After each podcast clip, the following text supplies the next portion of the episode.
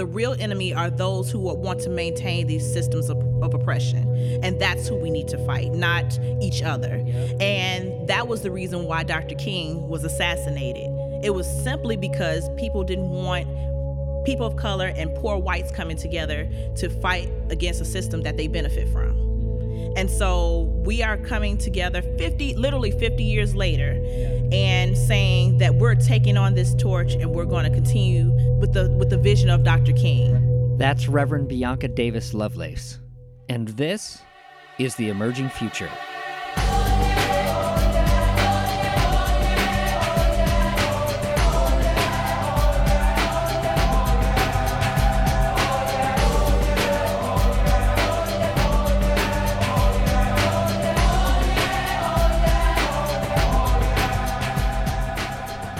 The Emerging Future Podcast. I'm your host, Joel DeYoung.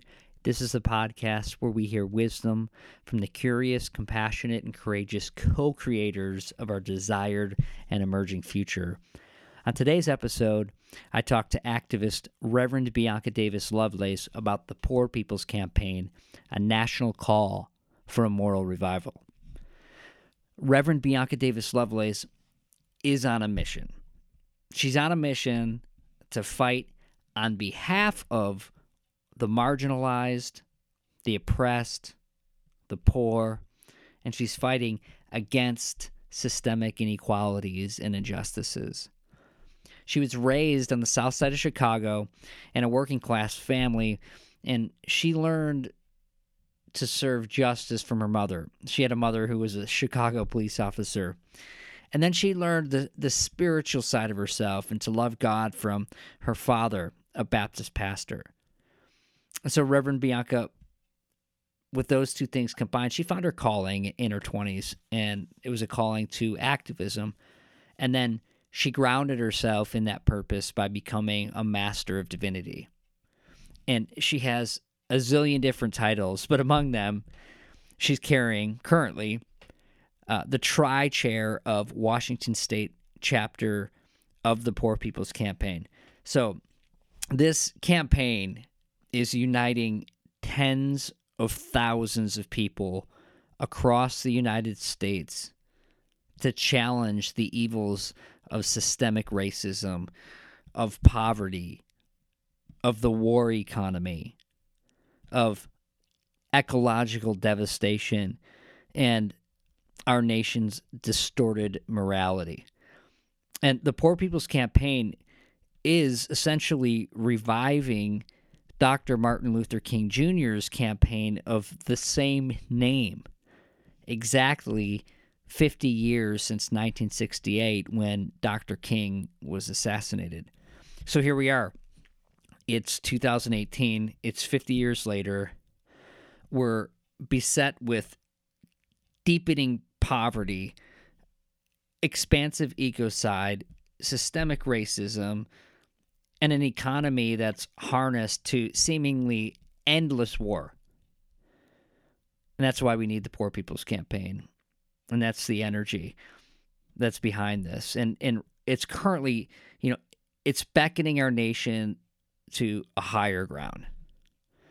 And now we're dealing with a, modernized playing field. So, as you know, we're in the midst of a digital revolution. I mean, I get to record this podcast and send it out via the internet, and people can listen to it anywhere in the world.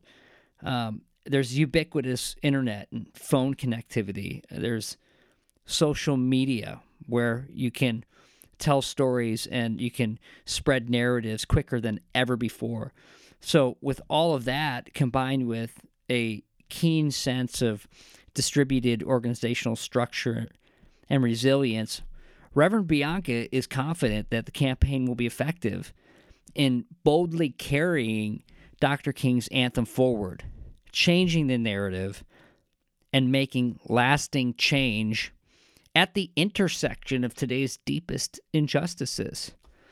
So, we had this conversation three weeks into the campaign, and about halfway through the initial 40 days of action. And just days before we met, she was rallying at the Washington State Capitol in Olympia, where 19 of the rally members were arrested for civil disobedience, which was actually one of the tactics of Dr. King's uh, resistance in his campaign. Anyway, we had to pause our conversation so she could take a call with the campaign lawyer and the authorities in Olympia who were attempting to pull the campaign's permits to rally. So it's really interesting because we kind of had this um, live conversation and literally the emerging future is emerging in the conversation and and we're hearing uh, what's going on in real time. So uh, it's an interesting dynamic, and it it serves as part one of a two part series that I'm doing on Reverend Bianca and the Poor People's Campaign. So for now, I give you my conversation with Reverend Bianca Davis Lovelace.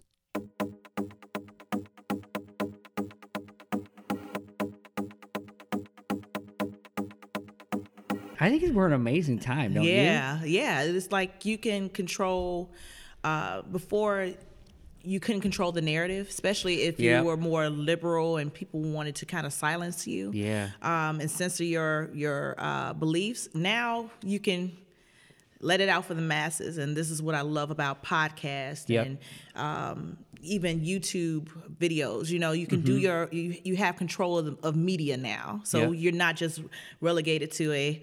Uh, a Fox News or, or whatever is given to you. So that's what I love. Yeah. And and everybody's getting their media from their phone. Right. Too. Exactly. Nobody wants to sit and like watch the news on their phone. Right. It's exactly. Like, exactly. it's like they want their the clip, right? right. The clip mm-hmm. of the mm-hmm. day. Yeah.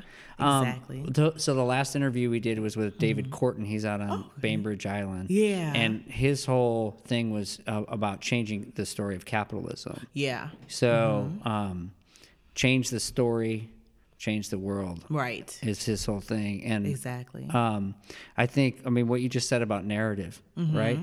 It's what is that narrative that is going through your head? Right. You know, that that um, informs what you think of the world, what you mm-hmm. think of your neighbors, what you think of your right. family, and and all of that informs like actually how you uh, um, behave in the world exactly and how, you show up in the world. Exactly exactly. Yeah, yeah it's, it's i think it's the time is now the time for the people to take their power back. It's it's been so long where we have either especially when i'm thinking about our past leaders period how mm-hmm. um if they wanted to silence them then they would use of course um, the most extreme uh, method which is assassination Right. Um, and so they had one leader to go after. Mm-hmm. Now it's uh, we're building movements movements where there's multiple leaders. So if right. one if you try to take out one, there's several more that mm-hmm. you um, that you have to deal with, and um, and it just shows me exactly how over the years they have. Um, been very diligent in trying to control the narrative and yep. trying to control people just by um, either silencing the leader or um, silencing the voices um, in the media. So it's just so many tools people, you, you know, uh, the powers that be use mm-hmm. Um, to silence silence folks. So you know, of course, again, going back to some of my favorites like Malcolm X and mm-hmm. MLK.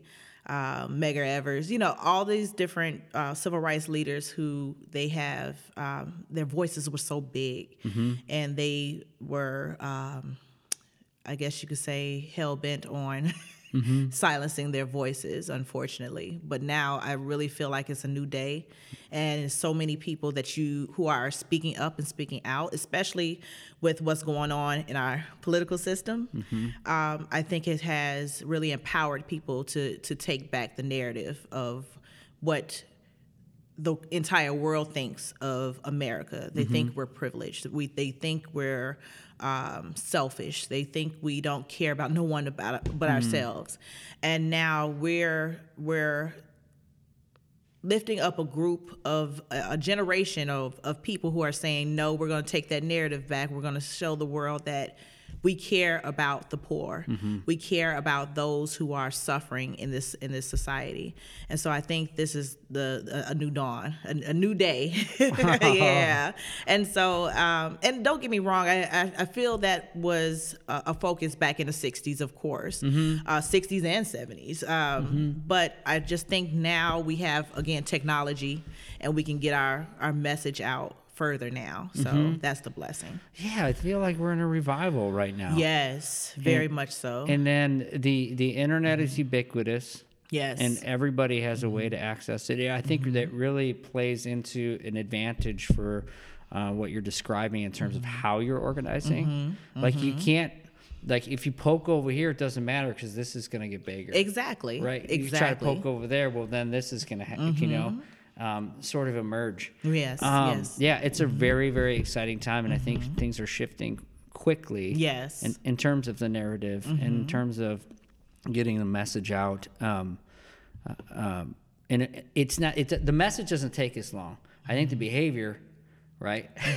exactly. the behavior is going to take a little bit longer, Right. and then the systems are going to take even longer. Right. But that's why we need community, right? Yes, very much so. we need each It's- other.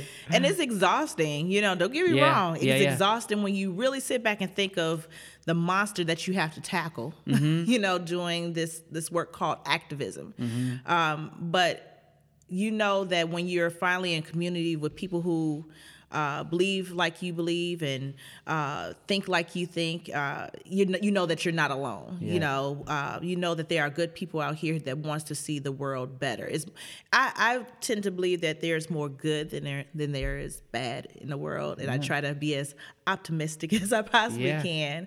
But I'm also real at the same time. I, I believe in confronting um, anything that any systems, any uh, um, any systems that try to keep people down. So Yeah. I don't care if it's white supremacy. If it's white supremacy, I'm going to call it out. If it's um, uh, those in power who try to keep um, keep the those who are not a part of the one percent at a certain level as far as um, keep them in poverty. Basically, I'm Right. basically saying that in order for them to uh, continue to gain wealth, I'm going to call that out. Um, so of course, c- capitalism is the the the essence of of all of yeah, that. it's yeah, the frame, right? Yes, I know, mm-hmm. and and that's a big one, Right.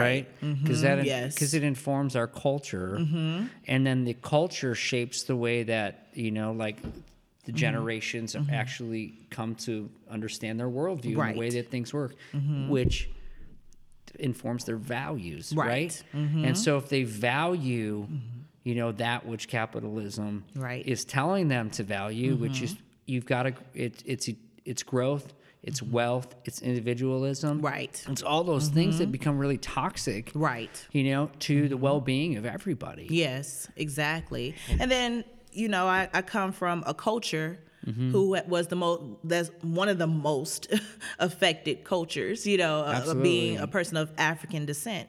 Um, that capitalism has been the evil in the lives of of people of my people. Yeah. And so, um, and and you know, even this country is was built, you know, on capitalism. It was built on um, the backs of slaves and the the enslavement of uh, uh, African people, and and then the genocide of indigenous people. So, uh, capitalism has been the root of evil here in the U.S.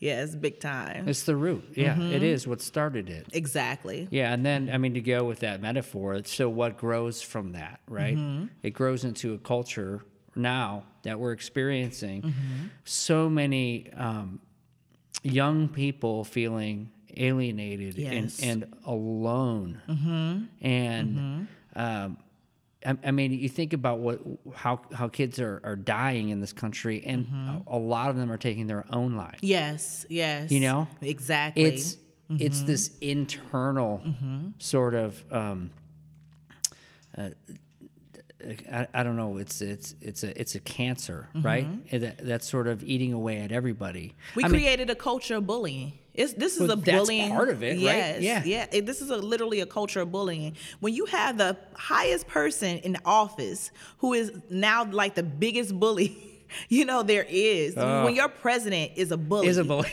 Literally, it's it. What, what do you think? What kind of, of message are we sending to our youth? Mm-hmm. And that it's okay to behave in this manner. It's okay to um, to pick on and bully others. You know, and I'm just thinking about. Um, I'm because I'm. Let me go back. I'm an older millennial, so, Okay. so I'm the. I kick off the millennials, literally. You're still a millennial. Yes, I'm still a millennial. I'm just an old. I call myself the older millen- millennials, but I'm thinking about the Gen Zs and Yeah. um, hearing the stories of third graders hanging themselves. Yeah.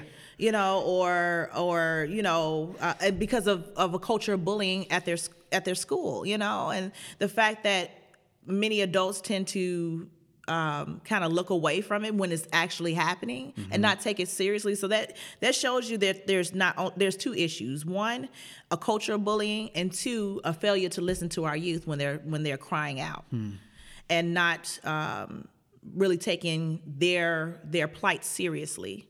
And so, um, one of the things that I have been really diligent in is uh, on is just really kind of calling out that culture, It's calling out the culture of, of bullying, and finding ways to uh, and strategies to kind of fight back against it and, and take your power back. Yeah. Um, so.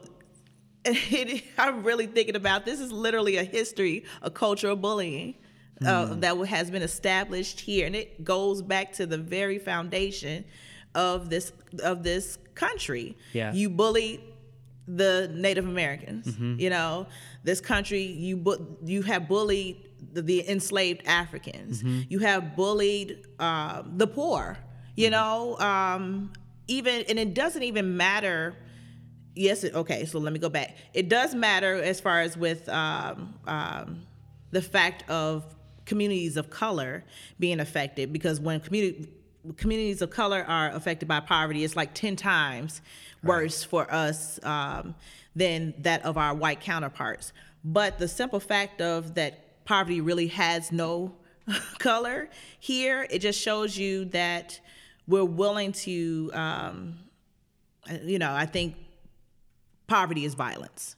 So it's a form of violence as well. So I think it's, we're just a, a hmm. country that's just hell bent on maintaining structures that upholds bullying, you know?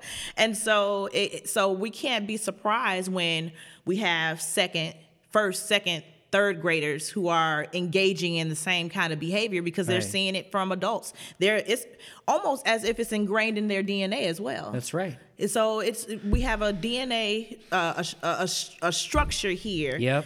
Uh, a foundation here in this country of bullying. Yep. And so, um, I one of the things that I love about the Gen Zs Mm-hmm. because you know some some people like to to the maybe the generation after them kind of. Um, kind of put them down because we're used to it as millennials. They're always they always telling us that, oh, you're so selfish. You you only care about yourselves. And I'm thinking to myself like, first of all, you you know, and I, I love baby boomers. Don't get me wrong, because my parents are baby boomers.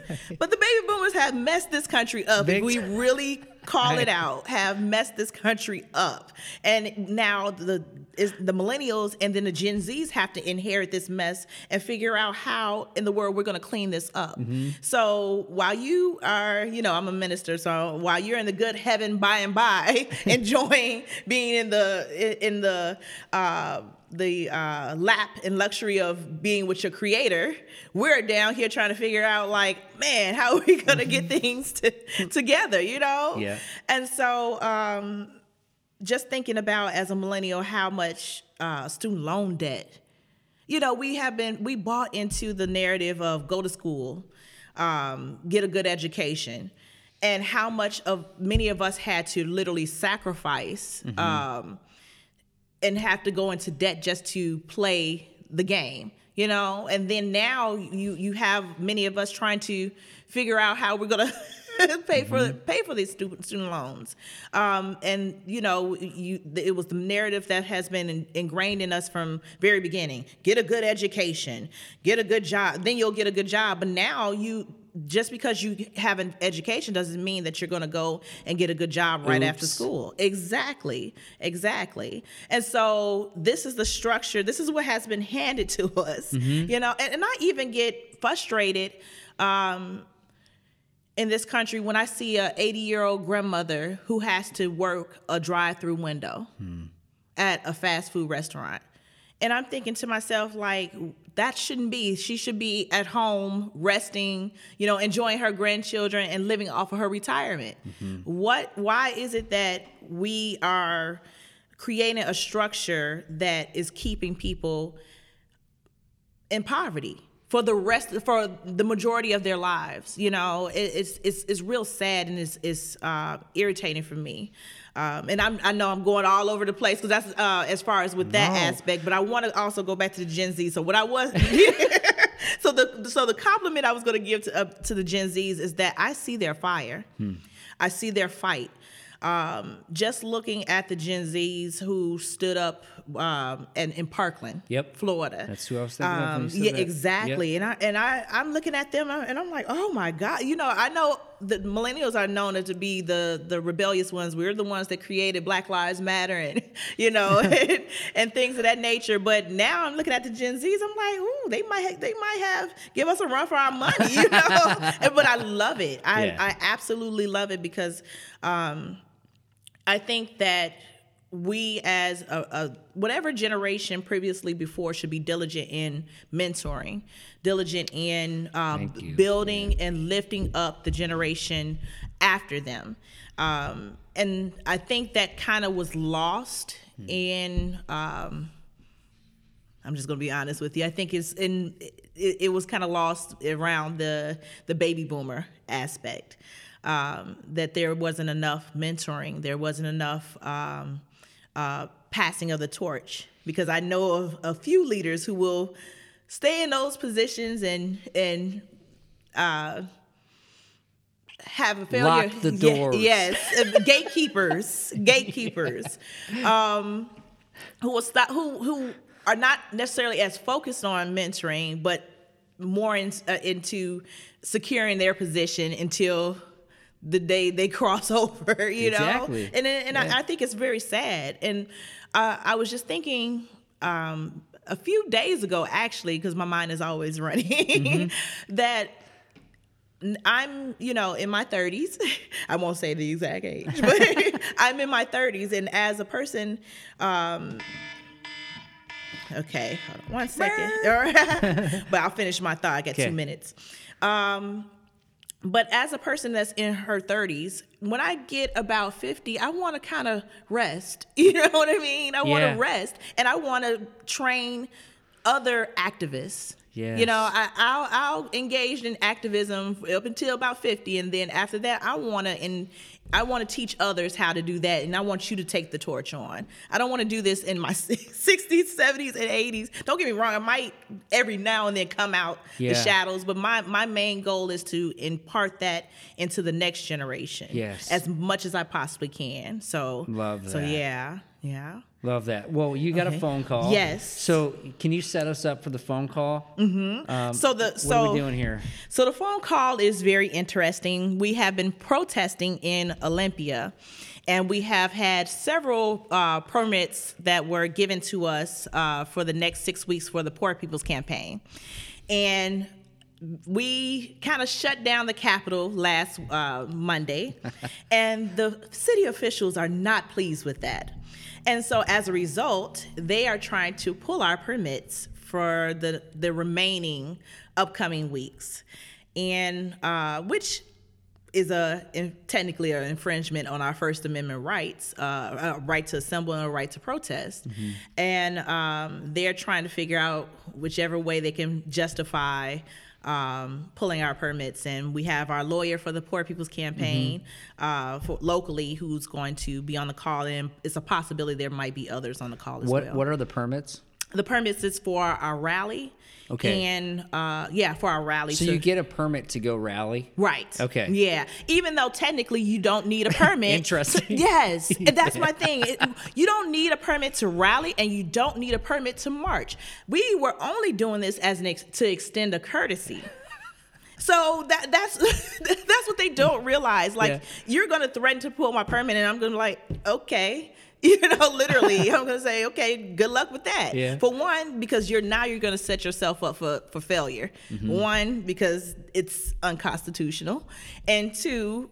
You don't need a permit to rally or march, so they're just trying to control one, control the narrative and control um, how we how we show up at the Capitol, and they're not going to do that. Okay. well, let's see what happens. Yes, let's see what happens.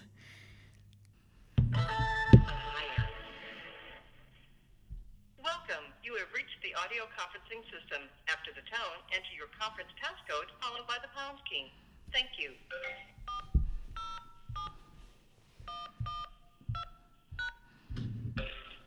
The selected conference is not currently active. Please check the schedule time. Hi, this is the conference operator. Do I happen to be speaking with Bob Covington? No, this is Reverend Bianca Davis Lovelace. I'm one of the. Uh, Back in just a minute. They have it scheduled for the wrong time, and I need Bob's permission to change it. So if you give me five minutes, I'll get uh, and call back in. It should all be fixed by then. okay, thank you. All right. Thank you. hmm Bye-bye. Bye. Who's Bob? Bob is. Uh, let's see. What is his exact title? Because I like giving out exact titles, just in case we have to do this again. Um. Oh, he doesn't have his exact title here. He works for the city of Olympia, Got it. but Okay. he doesn't have his. Uh, you know how at the end you put your name and Bob's, title. Bob's trying to pull the permit. He well, actually, Tony A- Atkins is the person that's trying to pull the permit, Okay. and so and Tony has, and just to give you a little background on, on that, Tony has been um, a, quite a, a challenging person, simply because. Uh, Whenever he doesn't like something that we do at the the Capitol, then he goes and says, uh, "Well, you have to meet with me the next day." He want he expects me to drive an over an hour to the Capitol to meet with him the next day to discuss uh, the permits. And I'm looking at him like, uh, well, not looking at him, I'm speaking to him, and I'm saying, "No, that's not going to happen," you know. And, and then, uh, you know that. That's the epitome of privilege, where oh you think that you can just summons someone. You, You know, better be here in the morning. Right, exactly. I, I looked at that email like you really lost your mind. You actually think that I'm going to, for one, I work. You Yeah. know, I, I, Or, or I'm sleeping in. It doesn't matter. Yeah, it doesn't even matter exactly. So to have a conversation with permit about permits at the end of the day, it's you know you're not going to intimidate me. Yeah. Good luck that way. And so I think it's just a, a tactic to think they're they're going to intimidate me and and things of that nature. Olympia yeah. called. We better go. Right, exactly, exactly. Like no, you Mm. know. uh, For one, I am the daughter of a police officer. My my mother is uh, a, a retired Chicago police Get officer. outta here. So at the end, and and a, and a minister. So whatever tactics you're gonna use, I'm probably gonna, you know, On the south side of Chicago. it's south side of Chicago. exactly. It's like any tactics that you use. If my mother is cheering me on and saying, "Go ahead, Yeah. I'm proud of what you're doing," whatever you all are are trying to conjure up, I'm probably gonna go back into her, to her and ask them like, "So what they are, you know, Yeah. what are they trying to do? What's their tactics?" So let's not. Let's not do it For your sake. for your sake. Let's not do Let's it because. I'm not going to be intimidated by, you know, cops. Even though I know for a fact um, that because um, I am one of the one of three leaders uh, of this uh, campaign here in Washington, it does make me a target, and so um, this is what this is about is targeting. So I was accused, which you'll hear probably in a, in a few, of holding the permit but not being there even though I stand out like a sore thumb, I'm the black woman with the afro, and, we- and I had on a dashiki last Monday, and I stick out like a sore thumb in a sea of majority white. You know, um, even though the campaign here is di- diverse, we have people from all walks of life, Yeah. but it's still majority white. Yeah. When we're in a majority white state, so for you to sit there and say that I wasn't there when there are pictures and videos and everything else that proves that I was there as the permit holder. it's just like stop trying to pull anything. Just stop. Just stop it. You know. And then another thing that was accused that we were accused of is, oh, there were poor little youth who who wanted to come and sing during the exact same time that you all were there protesting. So when we actually uh, were during the protest, the police, the chief, I think he was the police chief, um, and they brought a black police chief Okay. officer to come over there and talk to, him. like that was gonna, you know, That's gonna be the bridge builder, right? That's gonna be the bridge builder. like no, but um, brought the the police chief and the the grounds manager over there to talk to myself. Our lawyer was over there, and the uh, the other tri chairs was over there too. Shout Yeah. out to Liz Moore and Jonathan Hip Hemphill, who are also uh, the tri chairs of uh, the Poor People's Campaign here in Washington as well. But um, so we're all talking to them, and then my group is making sure that we're all protected. So they're videoing the conversation and they're taking photos of the conversation. So I love I love our group here in uh, Washington because you guys are very protective, and I love that. um, so during the conversation, they're saying things of uh, they're saying. Uh, you know, why don't you take the bullhorns away? You know, just negotiating with us and asking us to take the bullhorns away. So you, you, just little stuff. There, not one time did they mention anything about youth who are there who had a permit. We we didn't find this out until maybe two days later. So I'm I'm thinking to myself like. You didn't think to tell us that there were youth there that had a permit to sing until two days later Right. after the the action actually happened, and all of a sudden there's these magic, magical youth that appeared, and we are bullying the yeah. youth. You know, so we're all laughing at it because they're trying to come up with some kind of narrative to to try to discredit us. I mean, how interesting though for those kids because they go there and what happens? Exactly. There's actually a rally. Right. What's going on with that? Yeah, Like exactly. talk about a learning experience. And learning experience, and then it's it's to better them. It's to make a world world better for them. At the end of the day, this campaign is fighting against gun violence. They're they're just you know experiencing gun violence in Parkland, in Santa Fe. All over this country, so we're speaking up and speaking out for them. So let's not play that card where we're, oh, you're, you're just picking on, on the the youth, and you made things really bad for them, and they were crying They that have day. one. They have one chance. They had one chance to, to sing in their whole entire life, but yet and still, people are dying on the streets of of Seattle, in the streets on the streets of Olympia, in Aberdeen, and Grays Harbor, Mm-hmm. from poverty, from ho- homelessness. Mm-hmm. So, what what do you think is a little more Yeah. important? So so yeah, but I'm gonna try to call Yep. in again and see if it magically works now. Let's see. She said five minutes. See if Bob's there. Right.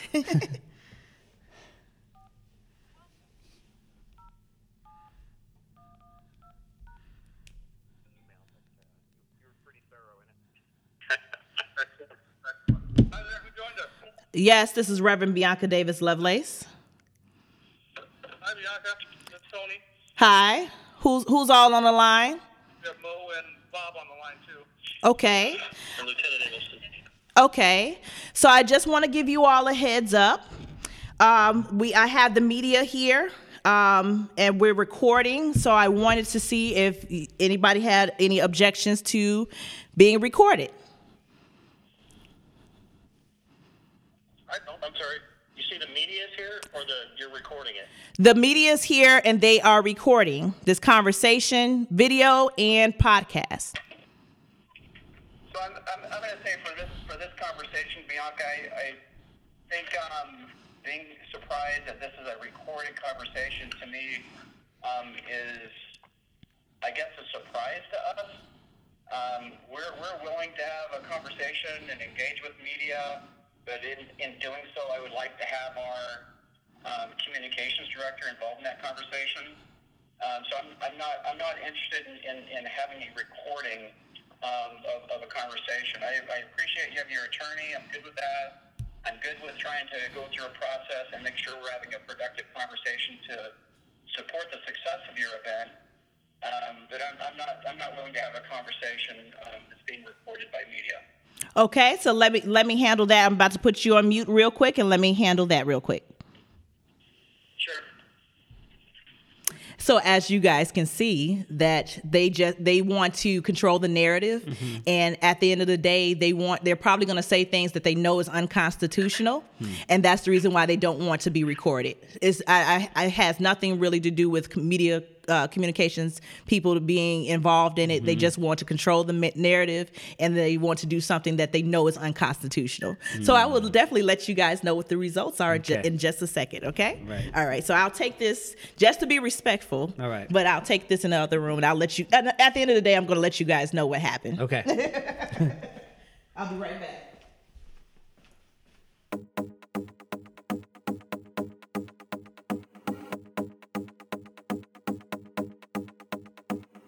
Okay, perfect. Thank you so much. All righty. Bye. Okay, I'm sorry, you all. Drama. This just, oh my God. this was so almost always something. This is crazy. yeah, because the way it's looking, we might have to go to court, and I'm so happy about that. Are you serious? Yes. Okay, well, yes. without getting into the weeds Yes. of like the last hour and 20 minutes. Yes. Um, give us just like, yeah, a little bit of a recap. Okay. So I just literally got off the phone with um, the one of the lieutenants. Uh, I think it's the state's attorney. Yeah. Okay. state's attorney, um, the uh, buildings and grounds keeper, manager of the um, and security, d- director of security at um, uh, the Olympia State's Capitol.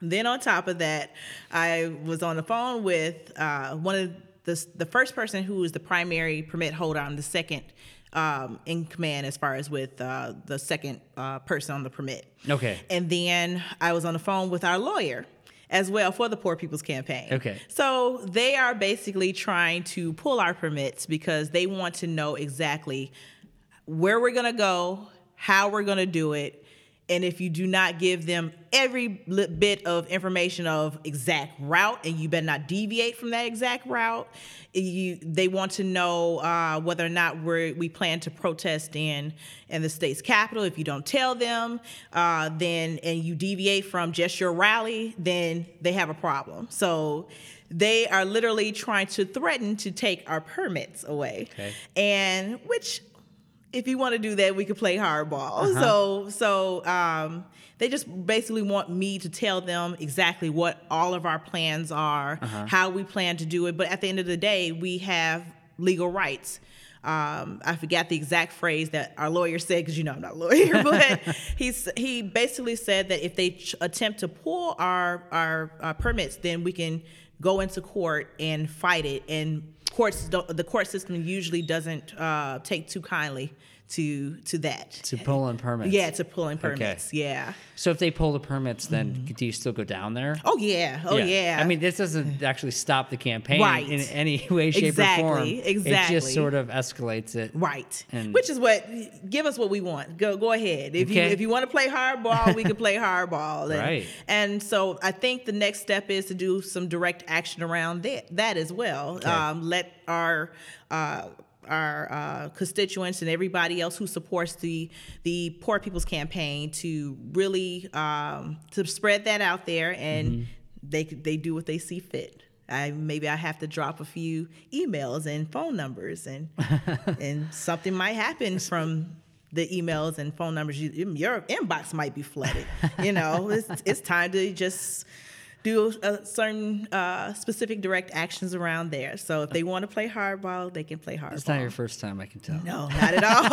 not at all. I, I, I live for this. Uh, I'm, Yeah. I'm a born activist. A born a activist. born activist. So um, I've always been rebellious. I'm, I'm probably the most rebellious one out of my siblings. But, uh, you know, just if you want to play. Uh, Play those kinds of games. If you want to censor people of color, if you want to censor uh, poor folks, and there was just a major issue that happened in, Aberdeen, uh, Aberdeen, Grays Harbor area. Something uh, happened regarding uh, police sweeps through the homeless encampments, and it got like brutal from what I from what I heard. So people are like being mistreated on a regular basis from by cops, by the government, by by you know. Uh, just simply being exposed to elements. I think one uh, person. Uh, legs were amputated from being around the train tracks uh, a native woman. So this stuff is serious. When you are when we're not allowed to be in one area you you know it, it puts people at in danger of having to migrate and go to places that may be a little more dangerous. But if they have uh, tent encampments that are I, I would say a little more organized and safer Yeah. Than just being out in the elements willy nilly. But you literally do these homeless encampment uh, sweeps and arrest people who you you think are uh, have uh, warrants out. You know, they, just preying on the poor, preying on those who are already marginalized. So I'm just sick and tired. It- this is supposed to be like the most liberal, progressive state, but yet and still, this is how they treat people of color, and this is how they treat um, uh, poor folks. They want to silence us. If you don't tell us exactly how you're gonna, we're gonna, you're gonna do everything uh, for that day, then we're gonna pull your permits. Okay, you know they. I know mm-hmm. they don't like me because I, I, I basically told them look, I'm not wasn't gonna give them any anything extra. Yeah, And anymore because you already fulfilled the requirement. Right, exactly. You already fulfilled the requirement. You got the permits. Right, Now they want exactly. more information. Right. Exactly. and so I'm just like, come on, man. You know, you, you really think that I'm gonna put poor folks who already just don't trust the police and people of color who already don't trust Yeah. the police in more danger by telling telling you exactly what what they're Right. doing and how they're gonna do it. So it's just like stop. You know, are Yeah. you really serious right now? And you're not going to give them away, like you said earlier, your yeah. tactics. and- Right. Yeah. Exactly. And just totally diffuse any sort of like generative yeah. And then energy within the, the community that's you know rallying around you. Right. Yeah. And then this is another thing that's uh, hilarious. So I found out they've been spying on us. Oh, really? Yes, How on, on the phone. I'm like, okay, so this means But they didn't want you to record the conversation. exactly, exactly. I'm like, oh, so, so they said they were telling me, oh, so we've seen on your social medias that you high, you guys are high fiving those who were arrested, and we saw the pictures of those who were arrested, and. Yeah. And I'm I'm thinking to myself like, so you guys are spying our social on our social medias and uh, uh, social media accounts, and because we got a couple of, social media accounts, and you're you're probably spying on those who are a part of the campaign. So that just shows you how important this movement is. Yeah, they're To the- nervous. they're nervous to the point that you're willing to spy. Yeah. And so this is this is interesting. I, I I'm like you just you just threw your hand. You, you know you, you showed me your cards already. Yeah. So it's yeah. I can't wait to to send this information out to the rest of the group. Yeah, why not? yeah, exactly. This I- is real time. Yes, in real time. I'm looking forward to it. So let's make sure that we Mm-hmm. understand the People's Campaign, right? A national call for a moral revival, Yes. Mm-hmm. right? So this is we're three weeks in. You said, yes. Um, I just want to make sure in in this in this part one of this, Yes. that we have a good understanding of that campaign, Yeah. and and what's going on right now that we're three weeks into this. Okay, yes, definitely. so we are a group, a coalition of people from all walks of life. We have people of color, we have poor whites uh, from all over the state of Washington, and even in other states. We have like 30 something states that are already on board with the Poor People's Campaign. So we're not the only state that's involved in this. There are others who are protesting on this at the state's capital as well. And we're coming together to fight against four major issues. Okay. One is systemic racism, then two is poverty, three is militarism, and four is ecological devastation, which all at the end of the day impacts each, each every uh, topic that you could possibly think of. Yep. Systemic racism is connected to militarism, and um, uh, systemic racism is also connected to poverty um, and ecological devastation. Think of Flint, Michigan. Um, so we're we're we're coming together to say that we're more connected than we are uh, are than more connected than what society tries to uh, portray when it comes to people of color and and people for whites. Period. Um, so that we're basically brothers and sisters we're cousins you know Yep. brothers sisters cousins we're all we're family and we need to come together and our the real enemy are those who want to maintain these systems of, of oppression Right. and that's who we need to fight not each other Yep. and that was the reason why dr king was assassinated Mm-hmm. it was simply because people didn't want people of color and poor whites coming together to fight against a system that they benefit from. Mm-hmm. And so we are coming together 50 literally 50 years later Yeah. and saying that we're taking on this torch and we're going to continue um, with this with this um, with the with the vision of Dr. King. Right. Yeah. Because wasn't the, his campaign named the Poor People's Campaign? Yes, and ours is so we're uh, the Poor People's Campaign, a national call for moral revival. Yep. So his was just the Poor People's Campaign. Got it. So, but so that, that that's the distinction. Yeah. Uh, between the original Poor People's Campaign and us. Uh, coming together and just revamping it, Yeah. uh, making it uh, 2018 version Yeah. of uh, of the Poor People's Campaign uh, National Call for Moral Revival because we need to shift the, the narrative from um, Democrat, Republican, Yeah. from uh, independent, the things that that separates us, and focus on what is right and what is just, what is morally right in, in this country. Uh, and and just stop fighting each other because of party party lines you know um, who, what we identify I, even the identity various identities we bring in our various identities into the mix. I'm proud to say that i'm african american um, from uh, whose uh, parents are well one one set of my parents are from uh, one set of my uh, one my father actually actually is from the south. He, doesn't really like to claim it. That's the Oh, reason really? i'm laughing yeah.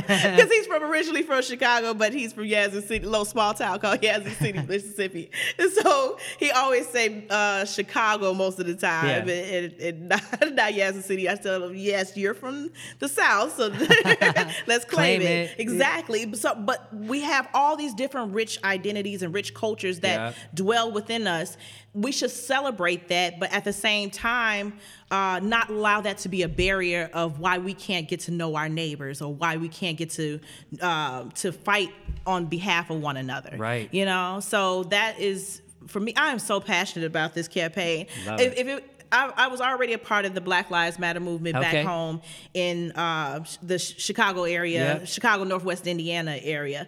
And when I moved here, um, just to be able to know that something like the Poor People's Campaign was beginning, I was like, oh, I gotta, I gotta be a part of this because this is right up my alley. Because Yeah. I've always been a champion for the little guy. You Yep. know, what Yep. people quote unquote the little guy, Yeah. or those who are. Um, being mistreated in in our society you know and or overlooked.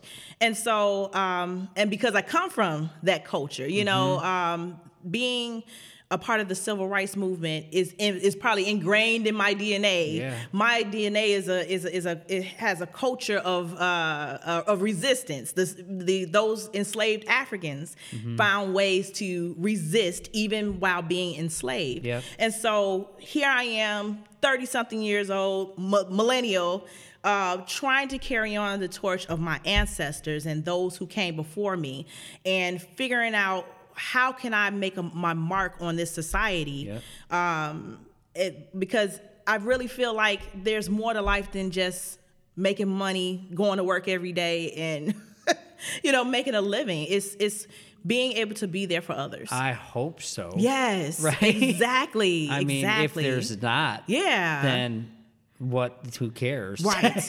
and I, you know what? It was so funny because I learned that early on because I was always taught, not necessarily in my household, but it's just the culture we live in. Mm-hmm. Get an education and go and try to get the most high powered job so you can make six figures. And I knew around maybe 25, the age of 25, I'm like, mm, I don't even like being in the office nine to five, you know, making someone Yeah. else else rich. What is more to life than this? Yeah. And I found my calling as an activist uh, because I've always been, again, rebellious and vocal already. But I found my calling around the age of 25, and it wasn't until uh, then that I, I knew that. Um, that this is what God was calling me to. Yeah. Not realizing it was also ministry, being an activist and going into ministry at the same time. But Right. yeah. But they're they're totally intertwined. Yes, they yes they are exactly. And I come from. I'm I'm now UCC as far as the denomination, but I come from uh, a Baptist bra- background. So All right. Baptist kid, it depends on where part, parts of the country you're from, Yeah. or um, sometimes are a little um, more conservative. I'll say that. Yeah. uh, a little more conservative than uh, my personal taste. You know, um, it- growing up, Mm-hmm. Right. and I and I did. It wasn't until I actually went off to seminary and was able to connect faith and justice. Oh, I can be myself. Yeah. I can be rebellious, but be rebellious in a great, in a good way. You know, by helping others, I can I can be vocal. I can uh, serve in this kind of capacity without um, having to shut one part off. Uh, from my pastoral pastoral identity, have to separate my pastoral and activist Right. identity. Yeah, it sounds like it kind of grounded you in, in a way. Mm-hmm. You know, where um, if you're an activist and you don't have that grounding, Yes. it it it's kind of like um, all up here, Right. You know, Exactly. And it's like not rooted in something because Mm-hmm. the type of work, like the conversation you just had, um, is that's the stuff that you got to deal with, Yes. right? That's the stuff you got. It's not easy. I tell people all the time, if you're going to get into this work of activism, it is not glamorous. Right. It is literally you're a target. Like now, I I'm like thinking about my social media accounts. Like, okay, what do I need to do now? You know, because I know that they're they're monitoring me.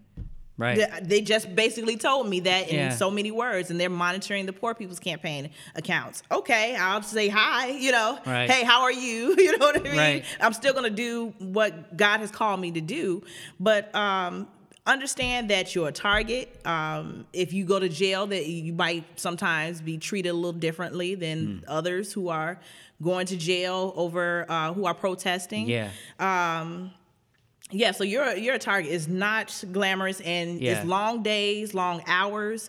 I, I'm sending emails at three o'clock in the morning sometimes because that's when I get inspired. Yeah. you know. Um, so yeah, it's it's it's a 24 hour job, Mm-hmm. 24 hour job, but it's uh, but it's so rewarding. It's it's a part of um, it's a it's a it's something that I know that I was called to do. Yeah. and.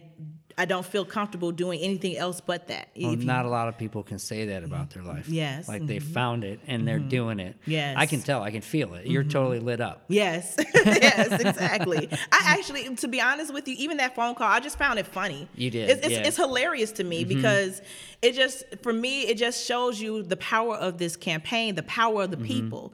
Is is if that you're willing to go to this extent to try to control the narrative, Yeah. control. Uh, Black, I say control black bodies, Yep. uh, control POC bodies, control the bodies of the poor to the point that you want to micromanage every little thing that we're doing in this campaign. It just shows me the power of, of what we're doing. Mm, And even having conversations with Reverend Barber, uh, we had our uh, calls. Uh, our regular calls on, about uh, regarding the Poor People's Campaign, Right. Get and on so, the same page. Yeah, and and, Yeah.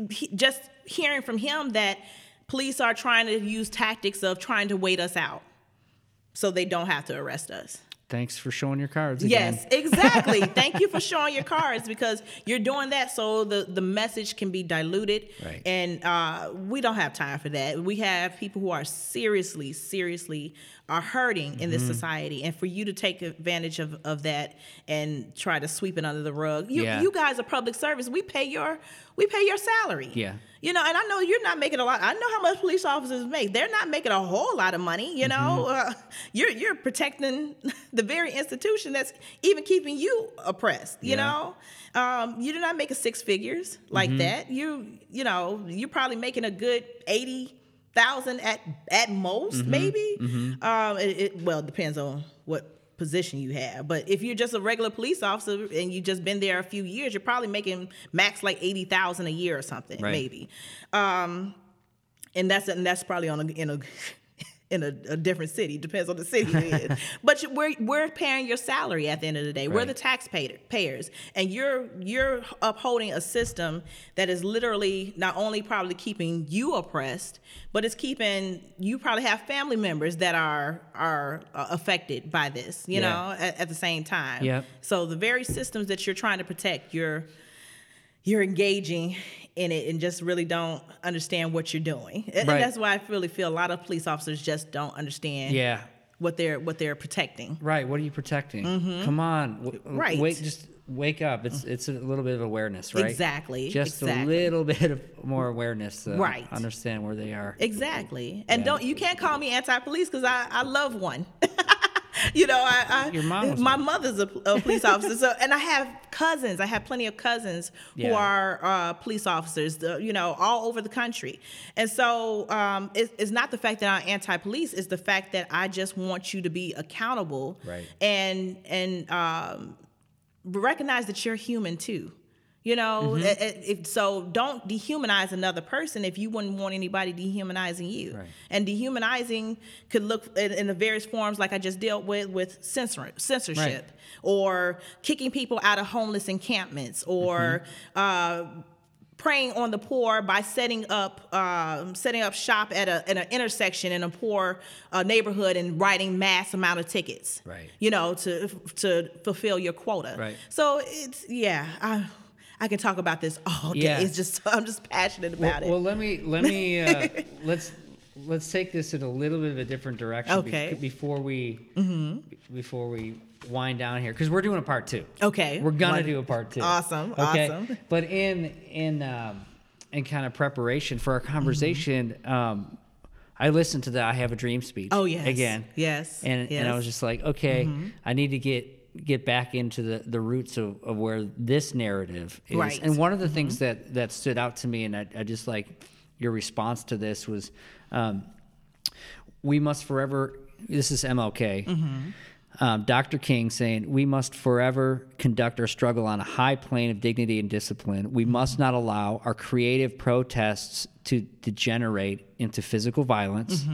Again and again, we must rise to the majestic heights of meeting physical force with soul force. okay. And for me, that that Mm-hmm. the physical force, the soul force, um, for me was a, a connection point to my understanding Mm-hmm. of how you approach this work, because soul force is you know what you actually studied. exactly. Right? Exactly. Right? Exactly. So it's like the Mm-hmm. underbelly of this whole movement that's carrying, because what you're talking about are all kind of like the symptoms and the responses, and to get everybody getting batted around, Right. Mm-hmm. You know, and getting dehumanized.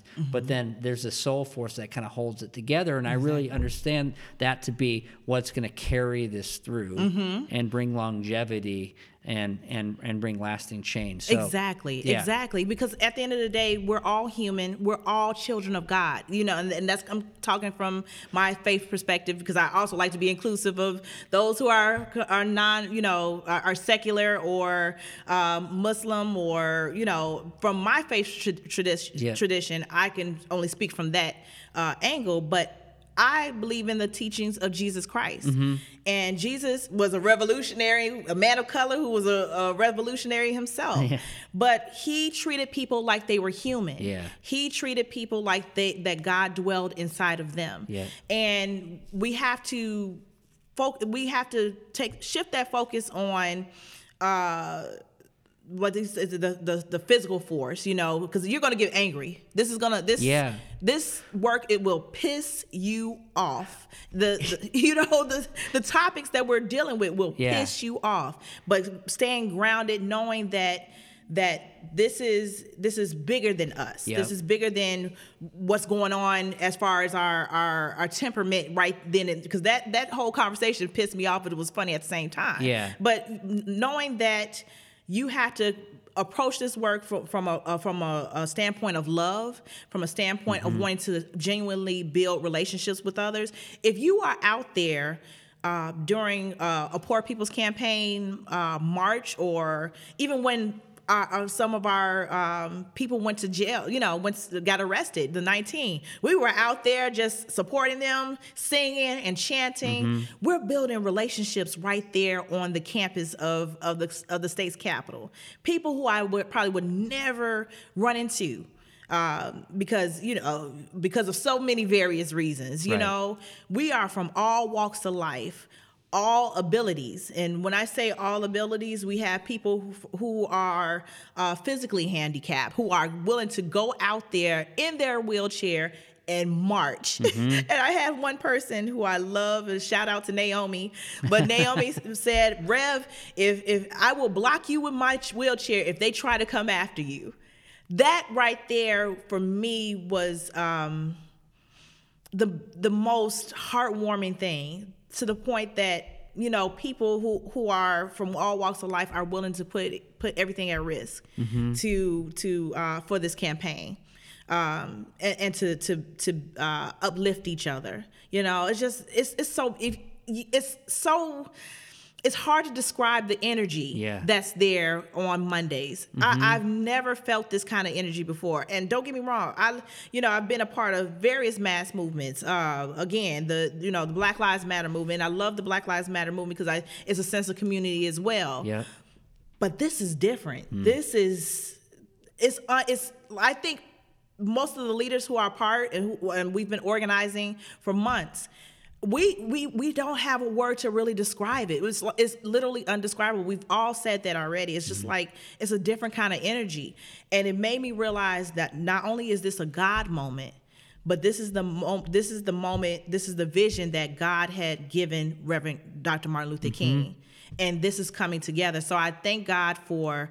Um, Dr. King's vision. Yeah. And I thank God for uh, empowering Reverend Dr. William Barber and Reverend Liz Theoharis for bringing this together because I've never felt a movement like this. This movement is unreal. It's unreal. Amazing. Yeah. I mean, it's what Dr. King called the beloved community, Right. Right. Mm-hmm. So there's sort of a revival of that Exactly. happening right now. Yes, yes, it is a revi- literally a revival. You know, it's it's it's like fire. You know, sh- shut literally Yeah. going throughout your body. It's Uh-huh. like it's, it's it's so it's oh it's it's really so um it's indescribable. Yeah. and to be in that moment where uh you're you're because when we started we were nervous you know we were nervous we weren't sure Right. how what was going to happen how how you know what what kind of opposition that we were going to run into because at first we were there were some threats when Reverend Barber came here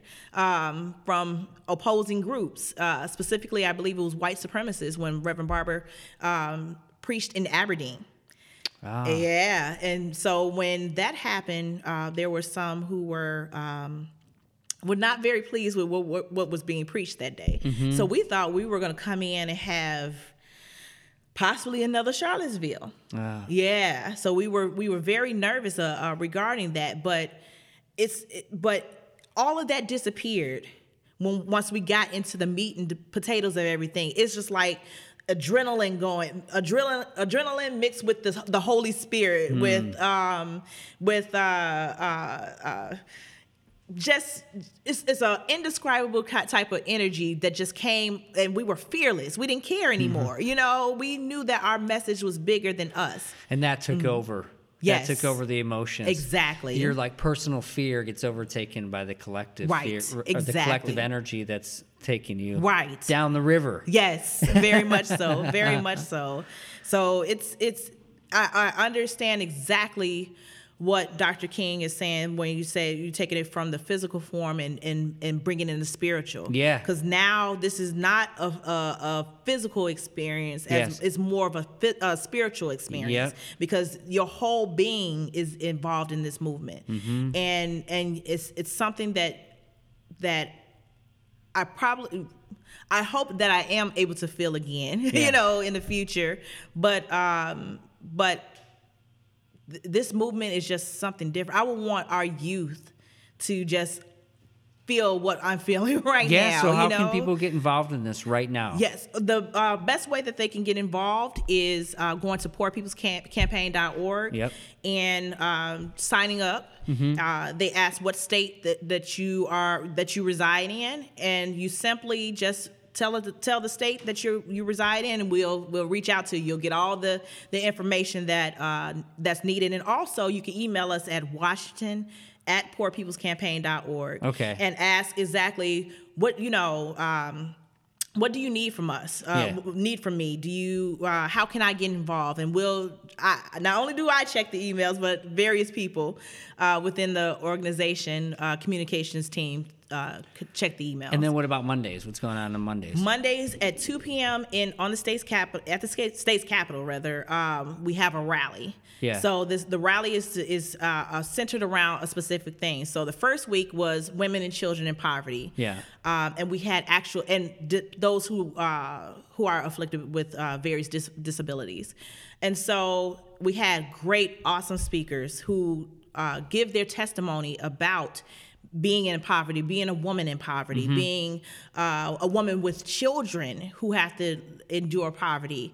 Um, the, we have uh, I go back to Naomi because I, I just love Naomi Naomi. And I just want to say hi Naomi. But Naomi is uh, a person that's in a wheelchair a Jewish a Jewish uh, trans person who is in a, a, a wheelchair and has to fight every single day to be seen as human. It- just the fact that uh, there's not, uh, there's always accessibility issues when it comes to Naomi. It's it's it's rough, you know. Just just the things that Naomi has to deal with is is a shame, um, and just and and Naomi has to fight to be seen on a regular basis. You know, Yeah. as a person who has not only as a person from the LGBTQ community, but as a person who uh, deals with uh, uh, physical disability. Right. Then, so the second week we dealt with systemic racism. So we had uh, speakers from the NAACP, from Spokane in the NAACP. Okay. Uh, we had speakers from uh, the immigrant community, where their pastor was deported. The pastor was uh, here for many years and was uh, wa- was deported back to Mexico. And so now this congregation is dealing with not having their pastor, their shepherd, to lead them uh, here. And so um, dealing with, uh, um, we had a, a woman there who was also from the Muslim community and the, the things that the Muslim community has to deal with. So we have awesome, dynamic speakers each week. And this upcoming week, we had was the theme is around militarism Okay. and gun violence. So we're dealing with not only with militarism and um, the fact that the government is willing to spend billions of dollars. Like. I, we have a pie chart of how much the government spends on everything else compared to the military. The military I don't is wanna the big. see that. It's, oh, it's ridiculous. It's unreal. So much money. So much money yeah. and then you spend like a tiny portion towards education and healthcare and home home uh, and housing you know just simple things of that nature the basic human needs Yeah. you know and so we're, we're dealing with that this this week and then we um dealing with the gun violence issue Yeah. the fact that uh, assault rifles are legal. You know, it's, why do people need assault rifles? You know, in this day and age, and this is why we keep having uh, uh, Parkland. This is why we keep having uh, issues with in Santa Fe Yeah. and Las Vegas. You know, I it's know. this is unreal, and we're trying to literally. Uh, draw attention to this, Yep. you know. So it's we'll have dynamic speakers as well at 2 p.m. Yep. uh, right on the north steps of the state's capitol. So it's always at on Mondays 2 p.m. at the state's capitol. Awesome. Mm-hmm. I really appreciate the intersectionality of everything that's happening around this campaign. campaign. And it's not isolated to one issue. Right. Yeah. Uh, then you're bringing everybody. Yes. Mm-hmm. You're bringing everybody, and and it's it seems like uh, there's a place for everybody to get involved. so. Yes, very very much so. No matter the class, Yeah. uh, uh, or or the race Yeah. or ability or, or or sexual orientation any any you know any- anything. anything it's just it's just so beautiful i've never seen a movement like this before. And don't get me wrong, we're not perfect. you know, we, we in the beginning trying to gel together Yeah. can can kind of be a little rough because Yeah. sometimes you have to educate people Right. who who are well meaning, you know, but I've I've done a lot of educating. Okay. You know, as a woman of color, I've had to educate her several times. I believe you. Yes. so so it's not perfect, but it's it's going. It's going well. I Good. can- yeah. Well, it, it sounds like you're off to the races. Mm-hmm. Yes. Yeah. Very much so. Good. much Well, so. um, we will we will definitely spread the word. yes. Yeah. And hopefully we'll do our part. Mm-hmm. Thank you. what we can. Thank you. Yeah. And can we see uh, these dynamic speakers? Are they getting recorded? Yes. We- Follow us on our Facebook page at Washington Poor, Pa- Poor People's Campaign um, Facebook page. Okay. So we have plenty of videos, plenty of uh, pictures. Okay. We also have a Twitter, so it's Washington PPC. So at Washington PPC on Twitter. Um, so yeah, so those are the two areas that you can kind of see not only photos, but you can see uh, videos as well and live streams too. So you'll see us Okay. right when we're in the midst of All action. right. So, but the police already know that because they've already been spying on us.